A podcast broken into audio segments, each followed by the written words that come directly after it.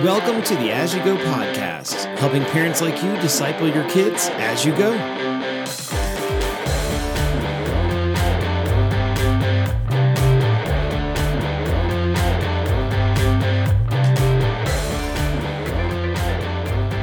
Happy New Year and welcome back to the As You Go podcast family devotion. I hope that you are starting the year off right and continuing to lead your family in the Lord. Thanks for listening to the As You Go podcast and utilizing it as a resource in your discipleship efforts. Remember, each week we post the full sermon from our Sunday service as well as this devotional guide that goes with it.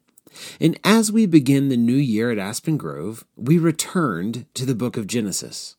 About once a year at Aspen Grove Church, we have looked back to the beginning of the Bible.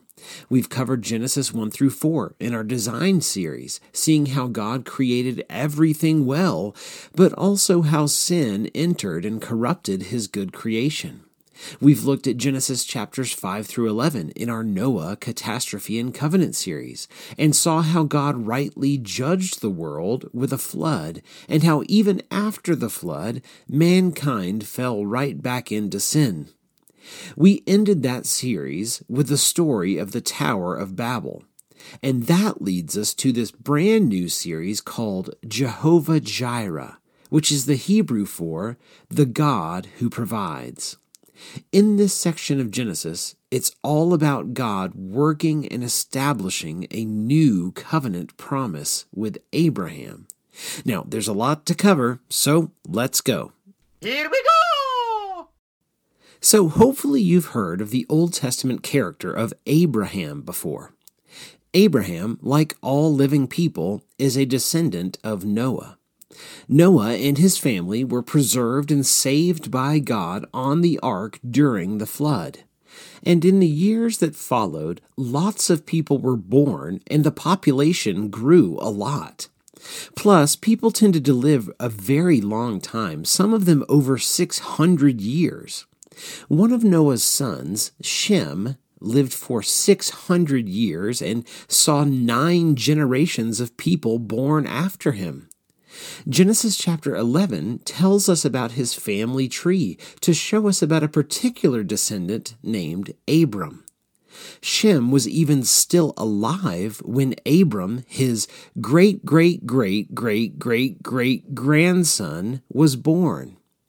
We know Abram as Abraham.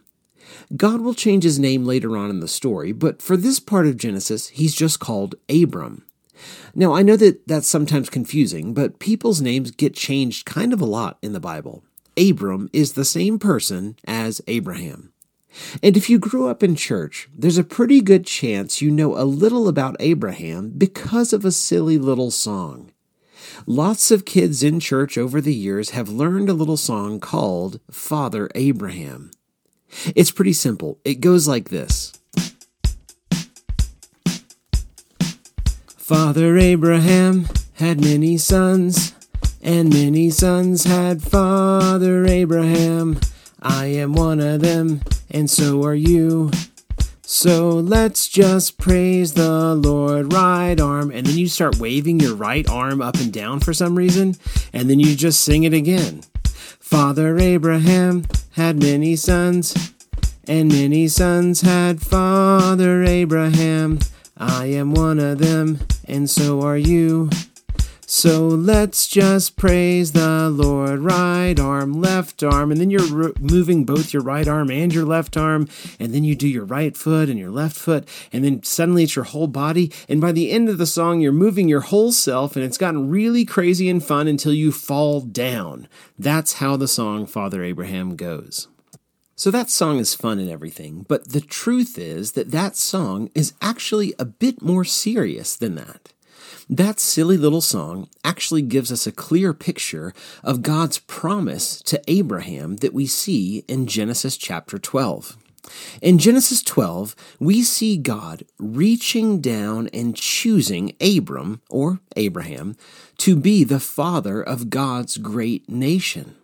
God tells Abram to leave all that he knows and go to a new place. And when God commands Abram to do this, he also makes a covenant or a promise to him.